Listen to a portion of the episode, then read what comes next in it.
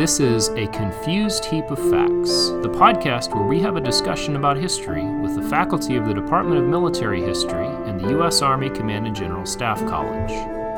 The views expressed in this podcast are those of the participants and do not necessarily reflect the official policy or position of the Department of the Army, Department of Defense, or U.S. government.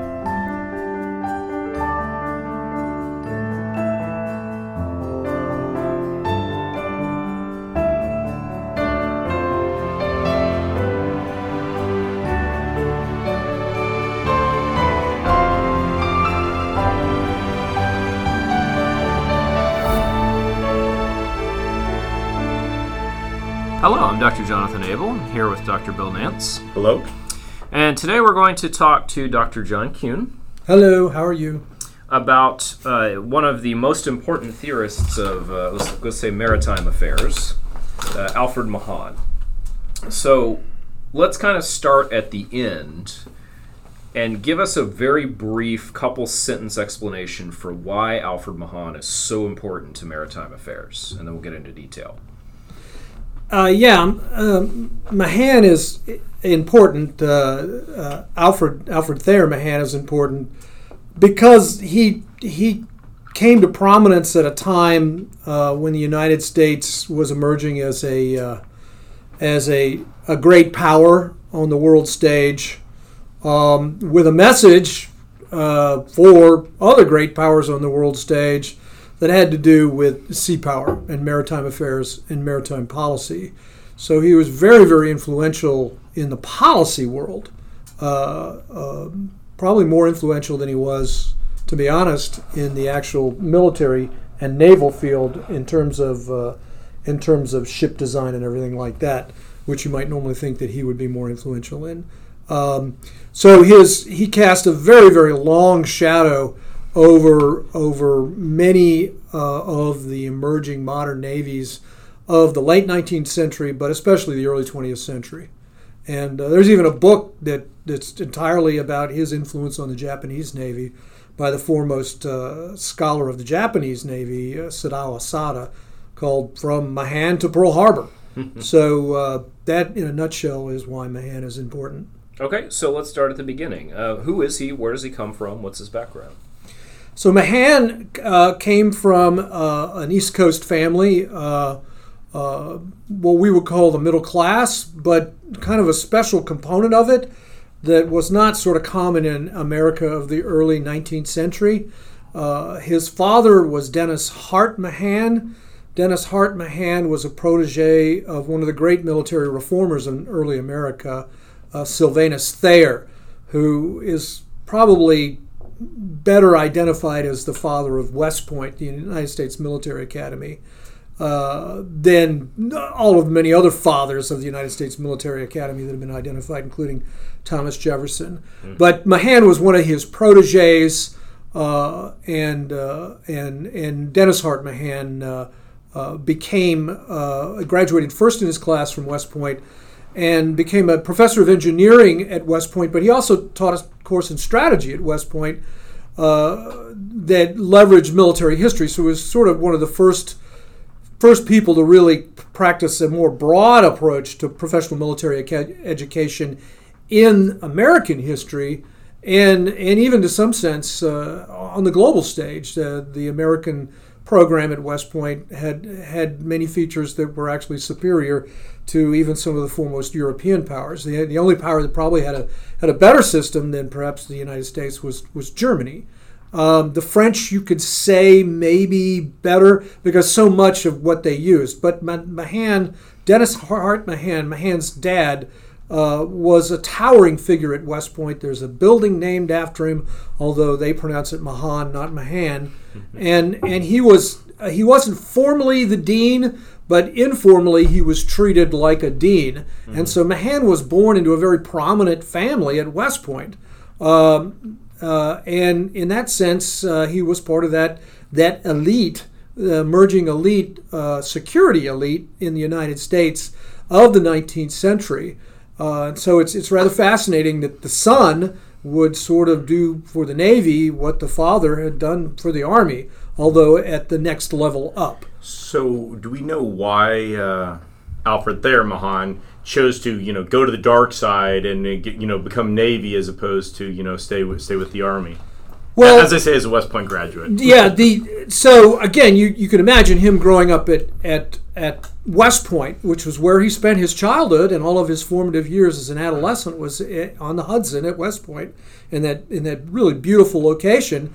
Um, it would would would drench him in army in sort of the culture of the time that was associated with West Point, and what what sort of passed for the institutional culture of the army because uh, that's where all the officers came from. Right. Uh, but the Mahans were very religious. They were they were uh, uh what we tend to call now high church uh, Anglican, uh, although not really Episcopalian. But they were Mahan's uncle was a churchman. Uh, uh, I think he was a bishop in a church in New York, if I remember correctly, in New York City, in Manhattan. So he's uh, kind of what the English might call gentry. Right, he's gentry. So you know, there's some there's some parallels here with with Nelson. Uh, Nelson's father was a was a rector, was a parson, uh, and Mahan's Mahan's uncle uh, was also. what's fascinating here is that that Milo Mahan, who was his uncle, actually was had more more uh, influence over the young Mahan than than his father did, mm-hmm. and so Mahan wanted to follow his uncle into the church. And so instead of going to West Point, which was a, something of a disappointment to his father, although we're not really sure that's the case because there's the evidence is kind of sketchy on that. Um, uh, I, I, think Dennis Hart Mahan was probably glad that, that, that Mahan wanted to be to go into into uh, into the church and, and be a parson and be a theologian, and that was his bent was to be a theologian. Um, and uh, in uh, Suzanne Geissler's uh, very wonderful religious biography of Mahan, God and Sea Power, Mahan goes to Columbia to to study theology. Um, now, this is a this is a young boy who's been educated, used tutors at West Point, so he's he's conversant sort of in all the basics that a 19th century gentry would have with things like French, Latin, science, mathematics, um, and so he's studying at Columbia, and he's 16 years old, and he decides he does not want to be in the church, um, and uh, I, we never really quite sure why he chose the Navy, whether it was adolescent rebellion, but he asked his father if he could get an appointment to the brand new, just years old, had only been been created uh, in just in the last decade, the U.S. Naval Academy. And so his father reluctantly uh, contacted his friend, the Secretary for War, Jefferson Davis, and Davis used his influence to get Mahan an appointment to the Navy. This is the 1840s? Yes, 1840s. And so Mahan is. Uh, Mahan uh, uh, goes to uh, Annapolis. Mahan Mahan was very very he was a he was something of a polymath, and so he had already obtained sort of the entry requirements for Annapolis because he wanted to know if he had to take any tests to enter Annapolis. And he found in the he found in the establishment instruction for Annapolis that uh, that you could enter at whatever level you could test out at. So instead of taking the entrance exam, he took the closing examinations for plebe year. He tested out of his plebe year at West Point, and so he entered or West Point Annapolis, and so he entered Annapolis as what uh, we would call a yearling, a sophomore. Uh, he's the only person to ever do that. Um, and after he did it, the Navy changed the regulation. Um, uh, but he, it kept him uh, pretty much in the same age group. Uh, uh there's several biographies of Mahan. The worst of them by uh, a guy named Seager uh, said that Mahan was not well liked and that he ratted out his his fellow his fellow midshipmen and everything. This is all nonsense. Mahan was very well liked. He he did very very well. He graduated second in his class which was a disappointment to him because he wanted to graduate first in his class like his father had right. from West Point. So you, you can already see that this is a very ambitious, uh, very high goal setting family that Mahan has come from. So the people who are at the Naval Academy at this point. Uh, are they like the kind of stereotypical 19th century officer school people? Are they from the patrician class? Are they the, the sons of wealth, or are they kind of the, the bourgeoisie gentry like him? Well, the, again, the uh, the the folks that are at Annapolis at that time are not necessarily the guys who are the sons of the people running the Navy. So the, the Navy had gone through a period of reform uh, in the first half of the 19th century. Uh, because of what had happened in the War of 1812, a Navy reform movement uh, emerged, and um, and and the Navy bureau system was created. And this was sort of the beginnings of a nascent military naval industrial complex with the Navy bureaus. And they, they changed, the bureaus changed, but essentially there was a Bureau of Navigation that did admin, Bureau of Docks and Yards, Bureau of Equipment, Bureau of Engineering, which was very, very new because of the steam engine. Mm-hmm. Um, and and so, so there was already this connection with the corporate world that the Navy had in, in a much stronger fashion than the uh, than the Army did with West Point.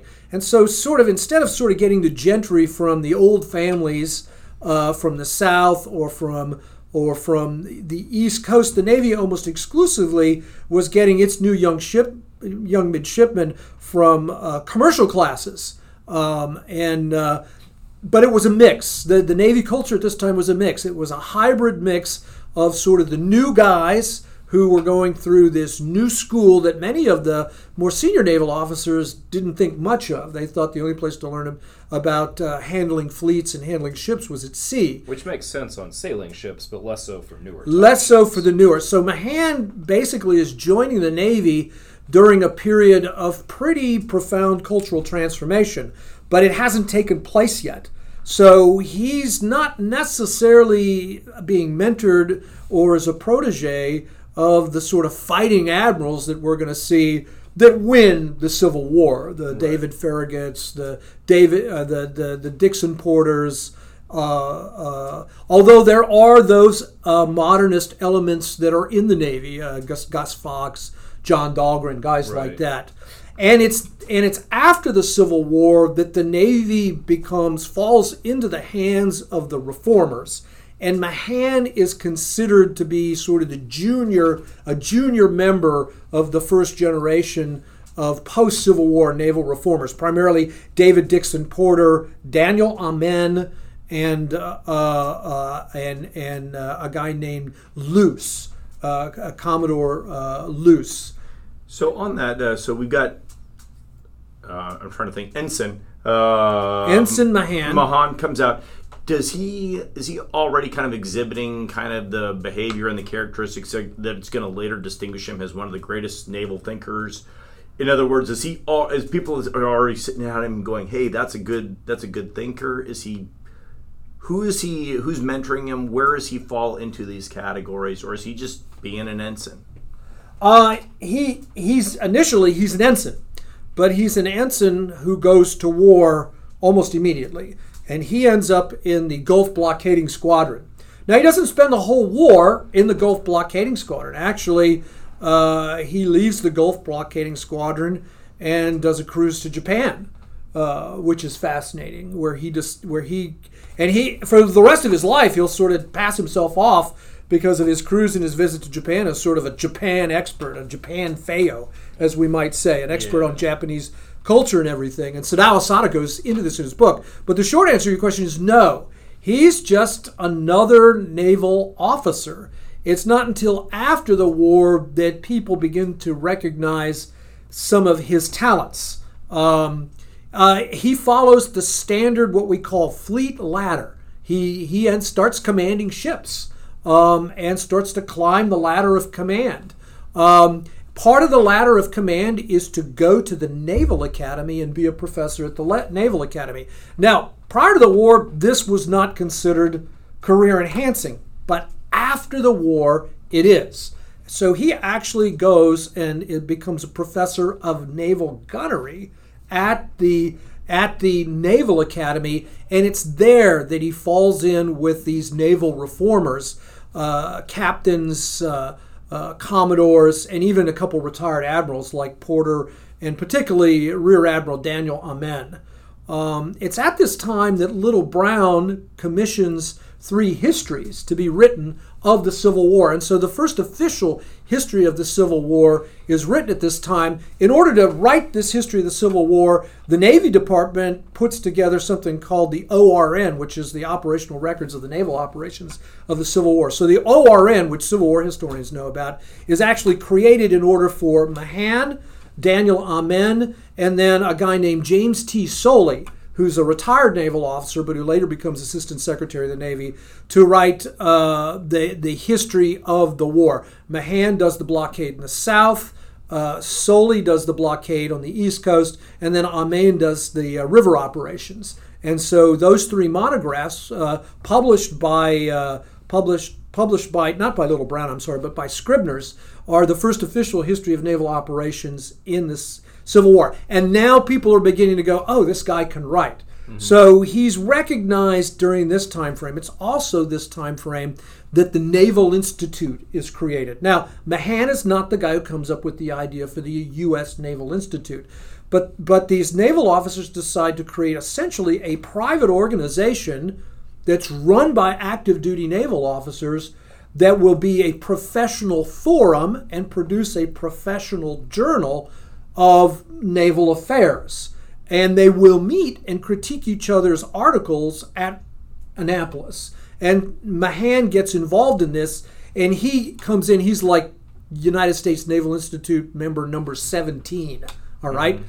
And then in the first prize essay, Mahan does not win the prize essay, but he wins third prize for his his essay on naval education. So he's becoming to come into prominence as something of a younger naval intellectual. Mm-hmm. And so he's starting to get some notice between the more senior members of the naval reform movement, the progressives. So there's a story that you sometimes read about Mahan, and and I there's variations of it, but essentially the argument is that he was the worst captain in naval history that he wrecked the only ships he commanded, and that he was better suited to write on land than command ships. Is there any truth to that? That comes from Seager's biography. Um, so, to understand why Seager wrote this biography filled with essentially lies, you have, and Suzanne Geissler's book, God and God and Sea Power, kind of completely undoes most of so this is one of the myths that comes out of Seager's book. Mm-hmm. Mahan would never have been given subsequent commands if he'd been such a bad seaman. All right, mm-hmm. he was actually a pretty good seaman. He's given command of one of the few steam sloops left in the Navy after the Civil War. Uh, the fastest steam sloop that in the U.S. Navy, still a rather decrepit ship. So the Navy's best ship is a decrepit ship. Mahan actually commands this this ship. Um, and he will command a flagship for a Commodore who hates him. And it's that Commodore who will actually write a lot of the things about Mahan that Seager will leverage. Kind but, of like the story of the guy who hated Edgar Allan Poe, who made up all the stories about him. Right, him. and that's what happens with Seager. There's two prior biographies to this that are very fair and that that, that are actually better, although Suzanne Geissler's more recent biography, even though it sort of focuses on Mahan's spiritual life. And that's a big key to why Seager hated Mahan. Seager was an avowed uh, early 20th century atheist intellectual. And when he discovered that Mahan was what we would call today a born again high church Christian, mm-hmm. he he had problems. So he's writing a biography of a guy who believes in God. At the same time, he doesn't believe in God, and so he sort of he sort of decides that that Mahan is not a serious person. He can't be a serious seaman. He can't be a serious anything. Mm-hmm. And so uh, the other unfortunate thing is Seager's the one who organizes all Mahan's papers. Mm-hmm. And so this further perverts the record of history. I, have always wondered what did Seager get rid of mm-hmm. that we don't know of in yeah. Mahan's papers? I, I mean, uh, nobody's ever written about this. Maybe B.J. Armstrong at the Naval Academy could write about it, or, or, or Nick Lambert at Rutgers could write about it. These are two of the guys that are kind of doing some of the best work on Mahan these days after Suzanne Geissler. And um, uh, we'll never know, but I, I, but just the fact that a guy who hated Mahan so so so viscerally would be the one who organized his papers right. makes you wonder. And these are published in three volumes, Mahan's correspondence. Uh, and uh, so that's where this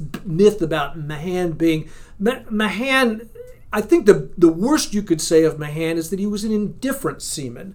In other words, he didn't. It, it wasn't his life to to just be at sea. And as he got older, he suffered from the same thing that I suffered from as I got older, which is you get tired of going to sea. You do get tired of being on a prison ship for nine, ten. And in Mahan's day, these were long, long cruises. And there were long cruises on ships without air conditioning, ships without fresh water, ships without fresh vegetables. They used coal, they were stinky, they were smelly. They were really horrible places to Yeah, live A lot of disease. Uh, a lot of disease, a lot of problems. And so by so when Mahan said says writes in his journal that he had for, or in a letter to to Luce to Commodore Luce that he'd forgotten what a what a what a what a miserable place the ship is to be on. Seager will use that to say, see, he hated life at sea. Well, I suspect the younger Mahan sailing to Japan as an ensign or a lieutenant junior grade uh, enjoyed being at sea. He liked the adventure. He wasn't married yet. He had, didn't have kids. He didn't have responsibilities ashore. The other thing is Mahan was always worried about money. He, you know, he didn't inherit a lot of money. His father might have been a very well-known guy and provided for the family, but Mahan didn't come into some big inheritance, and it, he wasn't like the Sea Dogs of old, where he had all this prize money to fall back on. And so once Mahan learned uh, learned that he could start to make money with with the pen, he he would he would write for the money. And uh, and and Sir Julian Corbett, who was independently wealthy, uh, had always kind of cast aspersions on Mahan that you know Mahan has to write. I don't have to write. I write because I want to. Whereas even though Mahan and Corbett maintained a very cordial relationship, and Andrew Lambert talks about that in his wonderful biography of Sir Julian Corbett, but Corbett didn't have to earn money by writing. Mahan actually did. The Navy pension that he got uh, when he retired from the Navy was rather pitiful. A captain's pension was not enough to support a family living in a brownstone in Manhattan. So you talked about uh, so uh, Ensign Mahan comes uh, out of the Naval Academy, fairly quickly thrust into uh, the Civil War, has a trip out to Japan. So let's talk about the United States Navy, 1865, out uh, a couple decades. Let's call it 1900. What does the uh, United States Navy look like in the period after the Civil War to 1900? So, what happens to the United States Navy at the end of the Civil War is precisely what happens to the United States Navy at the end of World War II. There's nobody to fight. The, the British, the, the British, the Royal Navy, uh, the Americans in the British Empire have a modus vivendi, which is you protect our trade and we won't build a big navy. Uh, but prior to the end of the Civil War, the United States had the second or third largest navy in the world, and that includes seagoing vessels. So, so yeah, it was mostly coastal vessels and, and gunboats, but the United States Navy, because of the blockading squadrons, which had to be seagoing vessels, was was as big as the British and the French Navy, which were the two largest navies at the time, uh, especially after the Crimean War when the Russians were forced to downsize. So, so that navy goes down to less than 40 ships, and uh, you would think that it would it would use technology, but it doesn't. It the, the navy the navy is, still has has ships that don't even have steam power uh, in this period. But this is when the progressives take over the Navy. Uh, a wonderful book by Scott Mobley called uh, Progressives in Navy Blue says that basically the Navy progressive reformers essentially take control of the Navy in the 1870s and the 1880s. And they're the ones responsible for sort of pushing the agenda to create a modern Navy. Now, there's not a lot of support for this in Congress. So, this is the era of small budgets. Congress is running the country rather than the president. Right, So I you d- imagine there's a sentiment. Why do this? You don't need ships to realize manifest destiny on the North American continent. But it, it is fascinating. You know, the timing here is, you know, as Mahan would say, providential. They, with with the end of the, the with the manifest destiny for the North American continent complete, um, as uh, somebody once said, you know what Americans do uh, with a frontier, right? So the Americans get to the west coast, and the new frontier is the Pacific. The new frontier is the Pacific. It's not the Atlantic because the, the Royal Navy owns the, the, the Atlantic is a, is a British lake, but the but the Pacific is is uh, is open territory, is a is a frontier. And Mahan's book, The Influence of Sea Power, comes out in 1890, the same year of Frederick Jackson's famous essay about the end of the American frontier uh, in, in in the continental United States.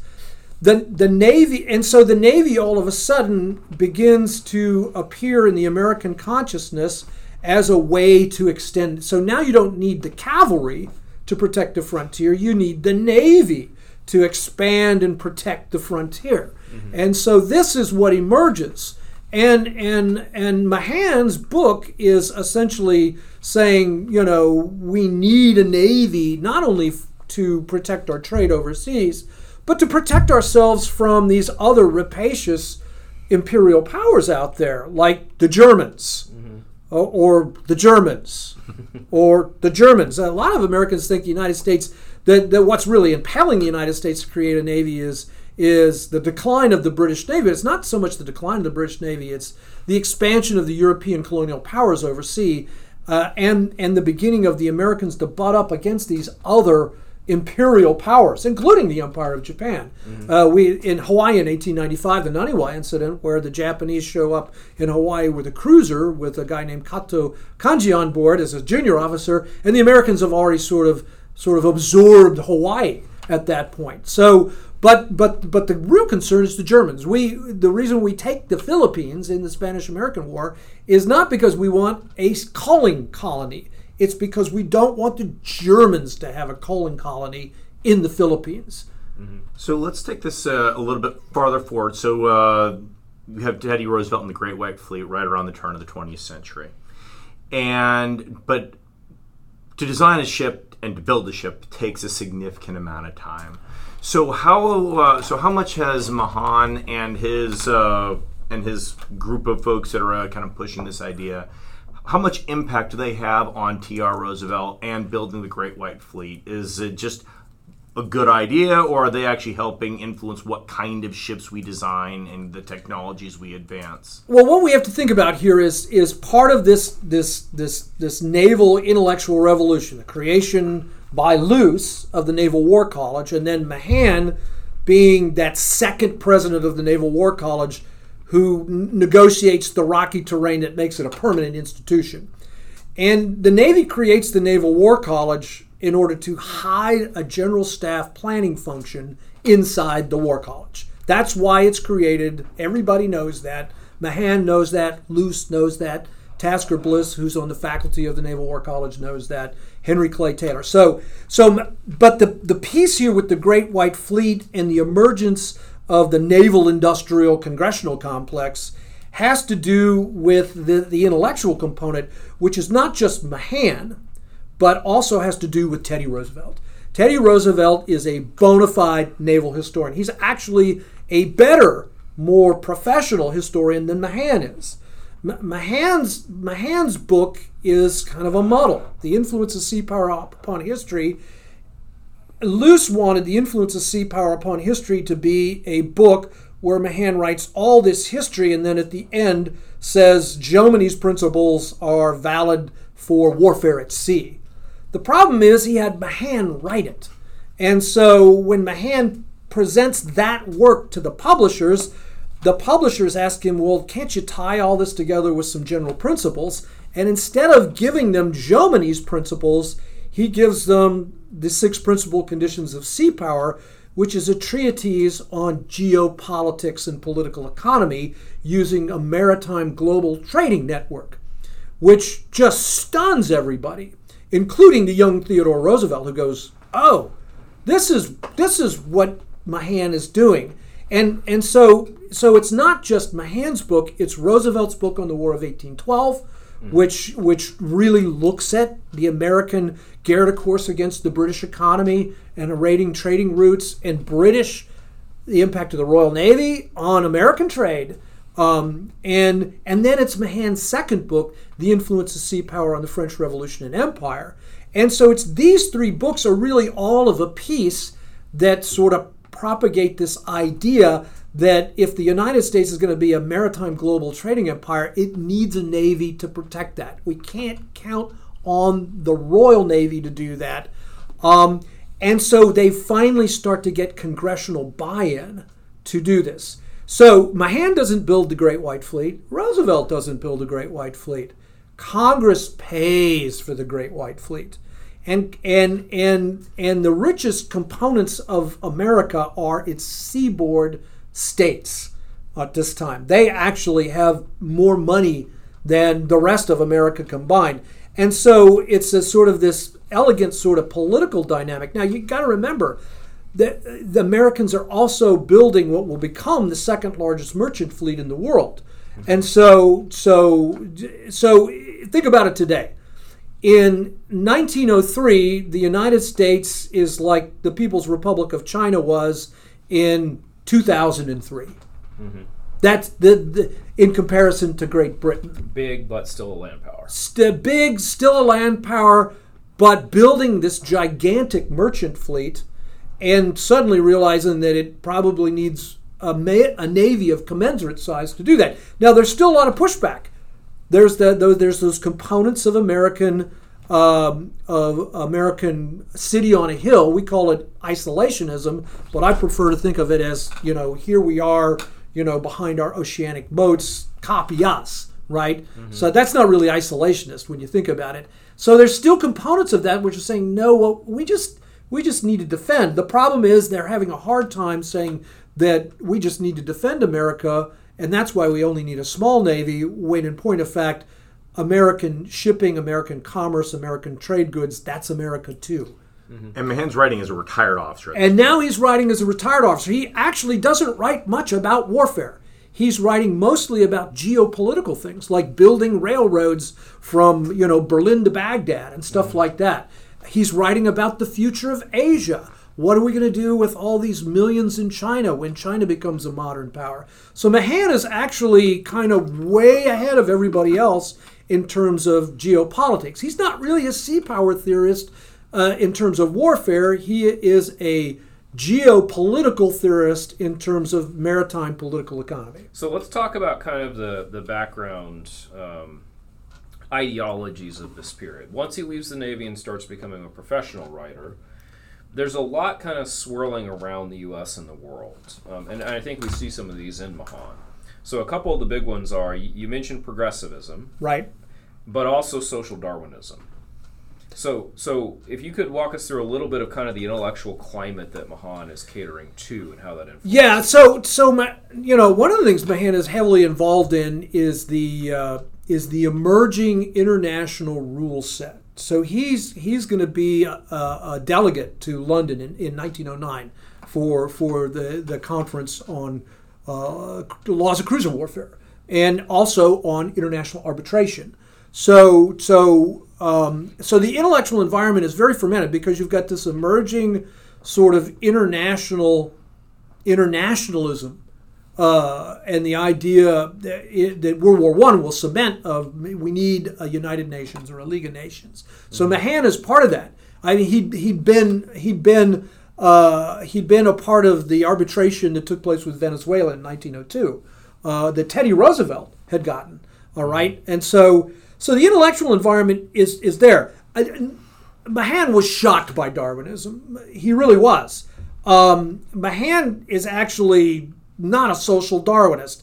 Mahan is more of kind of a white man's burden sort of a guy. Remember, he's a Christian, mm-hmm. and so you know there's a piece of Mahan that's evangelical. All right, but and he regards the American way of doing business, and I chose those words deliberately, um, uh, as a model for the rest of the world.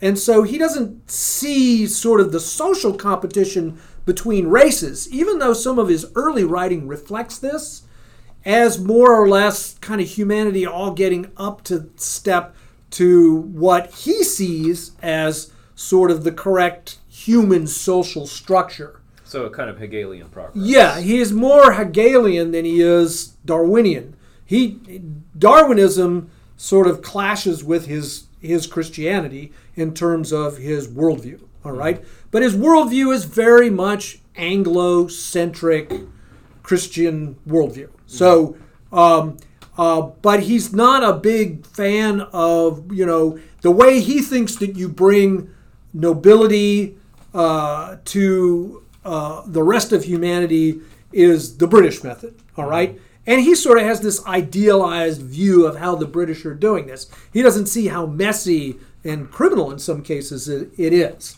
Uh, remember, Mahan fought in the Civil War. So, you know, in many senses, Mahan is out of step with the temper of the times mm-hmm. in terms of racism as a component of social Darwinism. Mm-hmm. Uh, remember, his friend is Teddy Roosevelt. And who does Teddy Roosevelt have to dinner in the White House? Booker T. Washington, right? So, so Mahan is actually in the progressive camp as it exists in that first decade of the 20th century. Mm-hmm. So he's he's very much there, and he's he he does believe in an internationalist approach, mm-hmm. but he doesn't think the United States should ever give away its sovereignty when it comes to arbitration. Mm-hmm. Although he does believe, and this is paradoxical, that the United States should be a component of arbitration, as in the Venezuelan crisis. So it's so yeah, there are paradoxes and contrasts here in his approach. He recommends against the adopt, adoption of arbitration in the world as it is in his day, but he also favors the creation of a consortium of international liberal states built around the United States and Great Britain. Right, which is not an, uh, unlike Woodrow Wilson to some extent, or or Winston Churchill to yeah. some extent. So you've mentioned a couple of his kind of tentpole works. The biggest one being the influence of sea power upon history. You also mentioned his other two-volume work on the influence of sea power on the French Revolution and Empire. Um, so those are kind of his history works. What else did he write in addition to those two kind of magnum opus? So he he's very prolific magazine writer. Uh, he would do articles uh, on request for money. So somebody would say, "We want you to write about this," and he'd write about it. This is much like um, Mark Twain. Um, Naval Institute wanted to publish all of his lectures, um, but this was back when the Naval Institute was not paying for articles, and they still. I don't, I don't know if you've ever had one published. I have. They don't pay a lot. I call it pizza money when you get something published by them. But but back then, the the, the amount of money was not anything. He turned them down because he thought if he published all of his lectures in the Naval Institute, they would abolish the Naval War College. Why?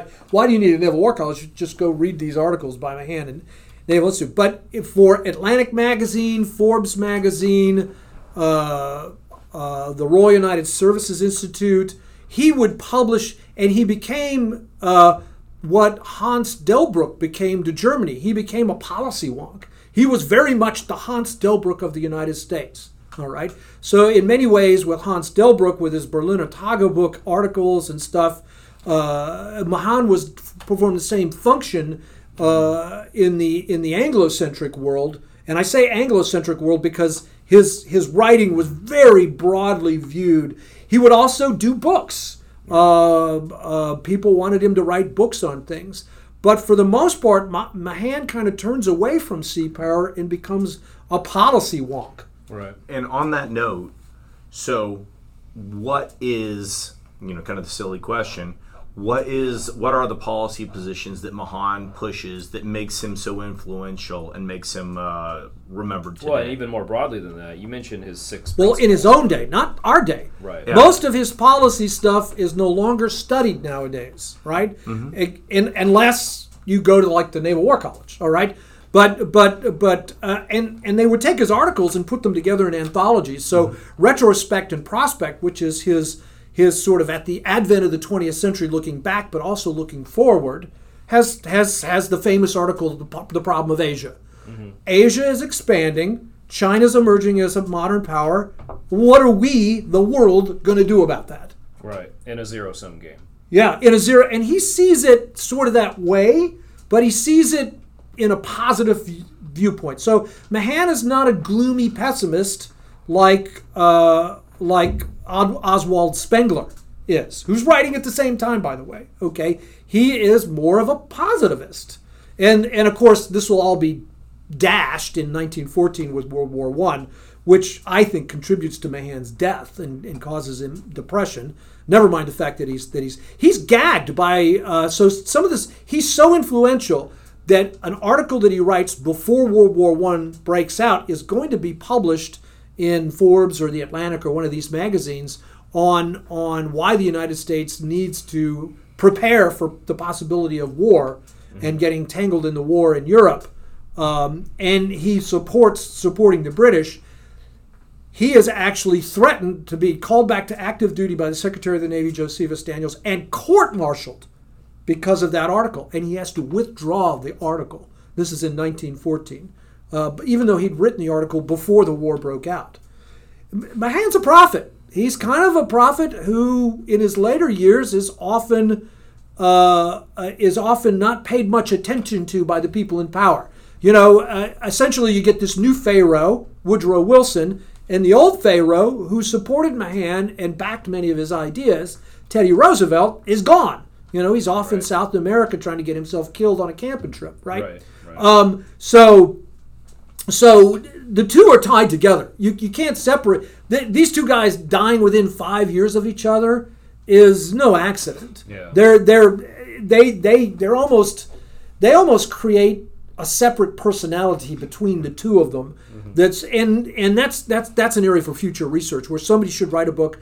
You know, you've you've seen these books. You know, you know Churchill and Hitler. I, I, it's a parallel lives thing. yeah, and they and and it's more parallel than most because there's this rich, rich correspondence that links the two of them, yeah. right? So, um, so Mahan's arguing big navies that will block that will fight a battle, then blockade the enemy coast. Well, n- no, he's writing yeah. about geopolitics. He's writing about big nations, big empires that will cooperate together in in. Uh, enforcing a rules-based system that will that will create wealth and prosperity for everybody. Do you think this is a natural outgrowth of the idea of kind of admiralty courts and law, or is this something new?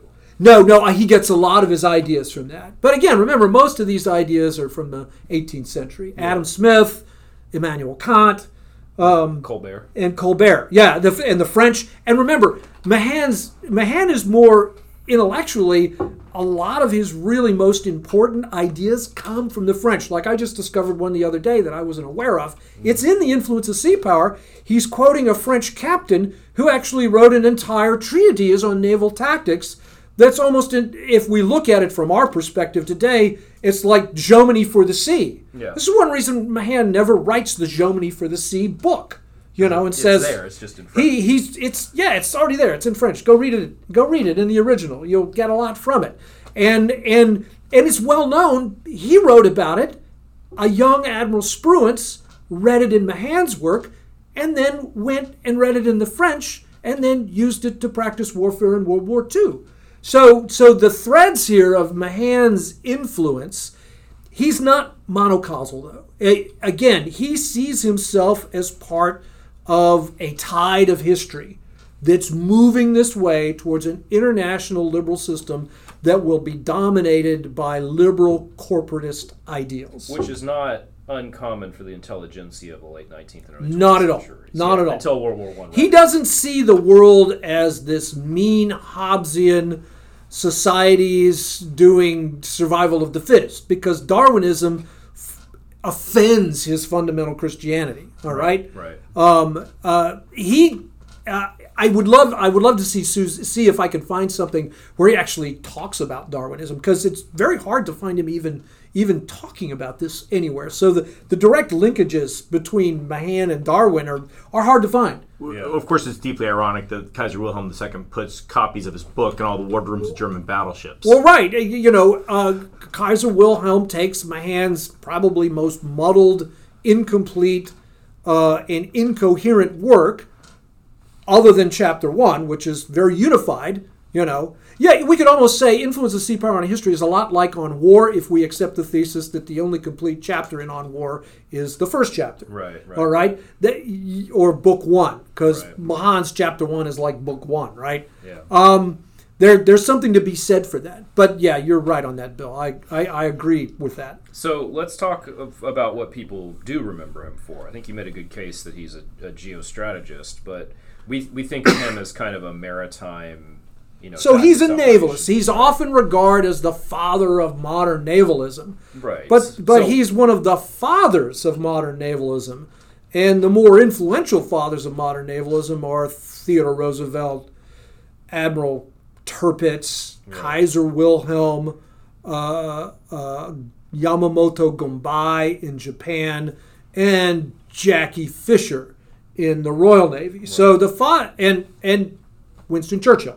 Um, so the fathers of modern navalism are the are are often the are, are really more often than not. I think the ones who are the most influential because they're the ones that actually get the fleets built are the are the policy civilian policymakers or or or national leader policymakers like like uh, Kaiser Wil- Kaiser Wilhelm is it reads Mahan's book and he takes one thing away from it, which is Germany can't be a global empire without a great fleet. Okay, So you mentioned earlier that uh, along the same line that there are the kind of these six principles of sea power. So so if you could elaborate on what those are for us. yeah, and and this is where guys like Mahan and and others are puzzled by Germany's desire because the first three principles of sea power are what we call geodeterminism, which is it matters where you are on the globe relative to two things: access to the ocean and trading routes. Yep. Okay, and in the in the globalized world of the late 19th, early 20th century, uh, the bulk of international trade is moving toward the sea. In fact, the bulk is at sea. Yeah. The bulk of manufactured goods that are traded between nations and states and empires are in ships, in the holds of ships at sea. And the trend is toward more. Now, Mahan recognizes the writing of Halford Mackinder and, and recognizes that. So those those and so where are you? How much coastline do you have? How many harbors do you have? Are they harbors that are that are easy to get into or hard to get into? Uh, um, Do you have a major land power neighbor? do you have a major land power neighbor? Or are you like the United States with Canada as sort of the 51st state to the north and free labor in Mexico to the south, where you don't really have any continental land threats? Which The- is not uh, incidentally also the position Britain is in. Right. Brit- Britain is has a much bigger problem because she's so close to the continental powers. Now, up until the 19th century, the uh, the English Channel might as well be the Pacific Ocean, Right. as long as you have a powerful navy. But but England gets to that point where she abandons the two power standard because now nations like France, Great Britain, and Russia are showing that Britain will never be able to have a bigger navy than the next two combined. And Britain sort of ignores the United States in all of this. And one, another reason she uh, rejects the two power standard in the early 20th century is that. The other three components of the principal conditions of sea power are what I call the human factors. And this is sort of Mahan as the naval version of Clausewitz, where he says, hey, human beings are important in the development of sea power. The, the first piece is d- d- is sea power a big component of your national political economy, right? Um, and is trading a big component? Uh, Not necessarily by sea, but are you a nation that generates wealth by trade? And and Mahan's he's on the train. He's on the Adam Smith train, which is modern states generate wealth with trade, not with not with uh, not by remaining autarkic and sort of remaining isolated. They Kind of modern internal Colbertism, where you you strictly control every aspect. Yeah, like uh, like mercantilism, which Yeah. is yeah, it's all about keeping everything inside our own lifelines, to use a, a ship metaphor. And then the final component is what's the influence of government and policy on all this? This is very complicated stuff. It's not what he was asked to write. Luce wanted him to write the book that proved Jomini's principles at sea. But Mahan said, well, Jomini's principles, one, don't need to be proved. Jomini already proved them. And two, they've already been written about by a bunch of other people, mostly French. Okay? Most of, most of the, the solid intellectual framework for naval tactics is not England practices them, but they don't write them down. France actually writes them down. uh, with the Jeune École, with the with with the French writers of the French Napoleonic uh, period, even further back, as John knows, with with in the age of Louis XIV, Colbert, Louvois, and these guys. So, or the great minister uh, for uh, for uh, uh, Choiseul. Um, so so so, and Mahan's very familiar with that. Yeah, again, Mahan gets a lot of his ideas from the French. So the so the six principal conditions of sea power aren't about how to employ a navy. They're about how to employ a nation mm-hmm. and a trading nation. Okay, and so when the czar read or when the Kaiser reads that, he says, "Okay, I need a navy if I'm going to be a global." But he ignores the first three principles, which are he has none of those. His access to the sea is entirely controlled by Great Britain and also by Denmark. And by Denmark. But even if you get through the Skagerrak into the North Sea, Great Britain still controls your access out of the North Sea through the English Channel and through the Greenland, Iceland, United Kingdom gap. And so, you know, the the Great Britain is the cork in the German stopper. Right. Um, and and and and the Germans are not the Germans are well established to be a modern land centric nation state but because the Kaiser is the grandson of Queen Victoria of England, he he gets it in his head that he has to have a navy, and and it, it, he almost gets it backwards. He wants a navy first and an empire second. Right. He doesn't really want a navy to protect an empire. He wants an empire to justify a navy. He's almost like a kid who wants a bunch of toys in a bathtub. Right and and those cartoons come out at the time. Yeah. So we have this. We have these kind of geo-strategic ideas. Uh, there is kind of a more operational strategic element to Mahan. This kind of um, battle followed by blockade. Yeah. So so so naval strategy is how you employ the fleet. Right. And for Mahan, the fleet's purpose is to wage economic warfare against the enemy. Mm-hmm. And Andrew Lambert, in an upcoming book called The Neptune Factor, states this boldly and baldly throughout his book, both in at the beginning and at the end, as you should always with a good argument. And so Mahan's approach to strategy is to use the fleet to wage economic warfare. So this is Vegetius. Don't fight enemy armies, fight enemy fields. Right, right. And so, so if the enemy has a fleet uh, and you can ignore it and attack his economy, then do that. Uh, but Blockade, his most famous essay, or what should be his most es- famous essay, is his essay on blockade in 1895 that the, that the British ask him to write. They say, we, hey, how does technology affect blockade? And Mahan basically says, I'm not sure.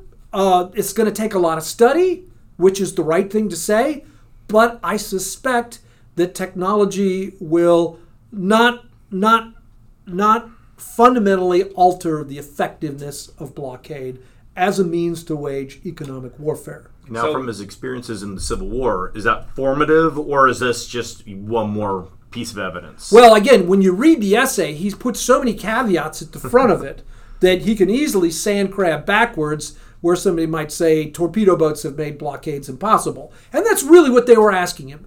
Have torpedo boats made blockades impossible? When the Russo Japanese War comes along, the answer to that question is no. All right. When World War One comes along, although Mahan doesn't really get to see the answer to it, the answer to that question is no. What technology does is, is it, it offers nations new ways to conduct blockades, just as air power will offer nations new ways to conduct blockades and economic warfare. So we, we've got his kind of basic ideas. Um, you mentioned he has a strong influence on Germany. Right. Um, but it doesn't really fit his formula. Let's talk a little bit about the country that does fit his formula, which is Japan. So what influence does he have on Japan? The, the, his influence on Japan is profound, and that's the argument that Sadao makes. But it's in many ways nefarious it sort of leads Japan to take the attitude of we'll be the Great Britain of the Pacific. Mm-hmm. The problem with Japan being the Great Britain of the Pacific is the same problem that Britain will have with being Great Britain of the Atlantic, the United States. Right. Okay, and the United States and its trading power. Um, nobody's sure what's going to happen. I mean, back when Mahan was writing, the idea was that maybe Japan would be part of this maritime liberal consortium of nations that emerges and essentially enforces a peace for everybody's benefit throughout a maritime globalized trading world. Mm-hmm. Um, that, that's not what happens. Uh, uh, Japan Japan doesn't take the liberal political path, and that's a very complicated question as to why that happens. But inside Japan, the Navy is initially a liberalizing element, and the Navy leadership is a liberalizing element. But that element is slowly but surely uh, marginalized. And so there's sort of two Mahanian factions inside the Japanese Navy. There's the liberal Mahanian element that sort of kind of believes in the influence of sea power principles, but they favor rapprochement and even alliance with the United States, and they're called the treaty faction. And they agree to a treaty at Washington with the United States. But there's also what I would call the fleet faction, which whose idea is no, the Navy is for economic warfare, mm-hmm. and the Navy is for power projection. The Navy is for going out and implementing a Monroe Doctrine in the Pacific for Japan. Mm-hmm. Uh, and Japan actually makes that argument to the United States in the 30s. Hey, you know, go to your hemisphere and dominate it. That's fine with us. Just let us dominate this hemisphere. Of course, what's the gar- What's the snake in the Garden of Eden here? Well, it's China. Mm-hmm. The in order for the Japan- Japanese to create a Monroe Doctrine in the Far East, they have to create a client state in China. The problem is the United States also sees China as a ward, as this emerging people who are numerous and and productive and they and that will be full members in the uh, when they finally get there when they finally arrive in the new order right? And so the Japanese can't understand why the United States wants to support this decrepit, failing Chinese republic slash warlord slash you know whatever it is. versus them who are there to bring order and infrastructure and and their vision of the future there. So so that's mahan's influence on japan. It's through the navy. And and what happens is a sort of this perverted idea of what mahan is all about becomes the ideology that dominates the Navy, mm-hmm. and they and and it's it's it's more uh, it's more Jomini by way of Mahan to Pearl Harbor. So that's a good way to characterize it. It sounds like what you're saying is if you strip away all of Mahan's political theory about liberals rules-based international order, what you're left with is this kind of Nietzschean will to power, which right. I imagine he would have disliked. Yes, but that's what you're left with. Right. You're absolutely left with this. That that that navies are great instruments for world domination. Yeah. So that brings us to the final question. Uh, we are far detached from the world of his political musings, which you said is the majority of his writings. So, what is Mahan worth today beyond just being a historical artifact? What's what's the value of his theory and his his geostrategic ideas? Um, the va- the value again it's just like we have to be reminded of this you know and the, what reminds us that that that his ideas are a great place to start to ask policy questions and also operational questions for how to employ fleets uh, is war you'll you'll see a war break out in the you'll see war in the Persian Gulf in the 1980s for example with reflagging Kuwaiti tankers very what happens there is very Mahanian mm-hmm. it's it not really Corbettian. It's more Mahanian than it is Corbettian.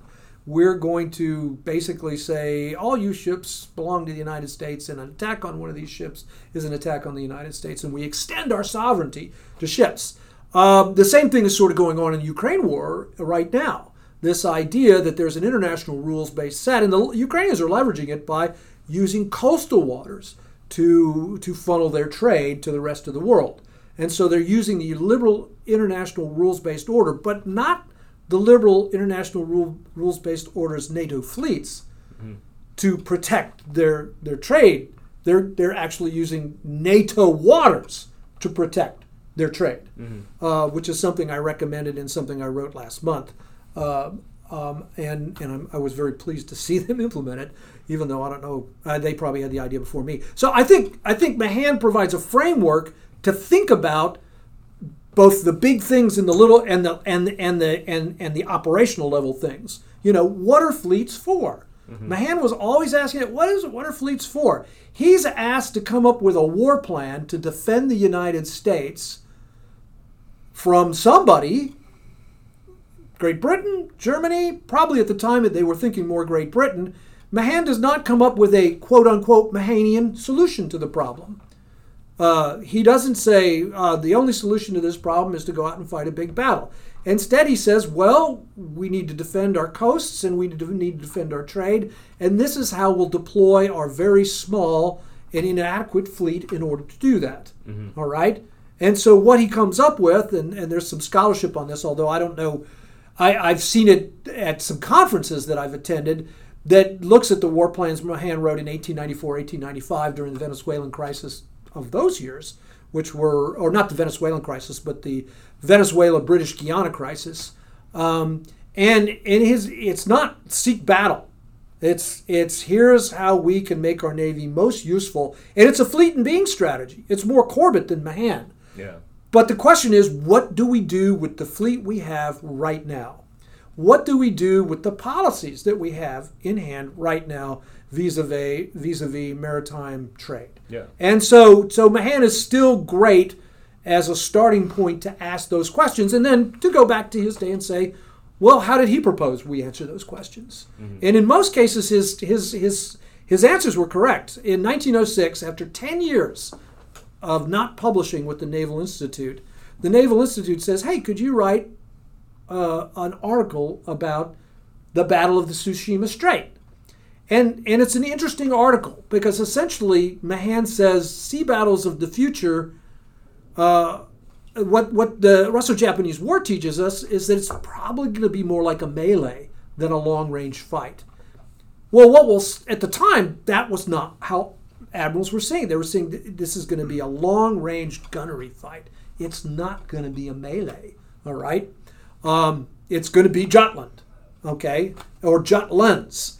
It's not going to be these melees. But Mahan is actually more right about the future than Sims and, and the Long Range Gunnery Club. It, it has actually to be more about melees, about submarines mixing it up with convoys and ASW, about about airplanes flying back and forth in air battle melees. And and so the other thing that he writes about is political economy. He says, you know, by building sort of a single type of ship and betting on that, one, you're putting all your eggs in one basket, you're getting away from the idea of a balanced fleet. And so he actually says it, it makes no sense to build modern warships uh, that are going to make what you have obsolete because you've just spent all this money on these other ships. So he's one of the first people to really criticize the Dreadnought. He is ridiculed for criticizing Dreadnought. And then, of course, you know, uh, 15 years after he writes that article w- in which he says dreadnoughts are not the wave of the future, battleships are are are are uh, prevented. They sign a treaty where no new battleships will be built. Right. And guys like Billy Mitchell saying battleships are obsolete. They're not the they're not the wave of the future okay, for, for naval warfare. Airplanes are the wave of the future for naval warfare. So an interesting mix of an idealist, a futurist slash prophet, and yeah, a realist. That's the part of Mahan I don't think that's well understood is Mahan as a futurist. He's actually got a pretty good record. He says maybe uh, bulk uh, goods and commodities will be cheap enough on railroads to to ameliorate our reliance on on maritime trade but I think we should wait and see. All right, so he does give, and, and so he does recognize that Halford Mackinder's theories about that maybe railroads are going to create that great internal lines of, of, of defense that will lead to the Eurasian heartland being sort of. Of course, the problem with the heartland theory is who's going to dominate the heartland? Yeah. And you know, the last time anybody dominated the heartland, it was Genghis Khan, and he didn't right. have the political structures to keep it all together, or railroads, or railroads. I also it. I think an interesting point to be made. It's a completely different podcast, but I think you can do Mahan in space as well. Oh, and he has been done. There's been some really excellent articles written about applying Mahanian. Uh, uh, there, there's an article by an Air Force guy that says, let's take Mahan's six principal conditions and see if we can apply those to space. And he actually does a pretty good job uh, of, of kind of translating. So that's where Mahan is useful. He provides a template to sort of examine modern problems. He does not provide those solutions to modern problems. Right. Well, it's been a fascinating discussion, Dr. Kuehn. Thank you. Thank you, John. Thank you, Bill. If you like this episode, please make sure to check out our other podcast, Broad Gauge Gossips, where we talk to members of the Department of Military History faculty so you can get to know them.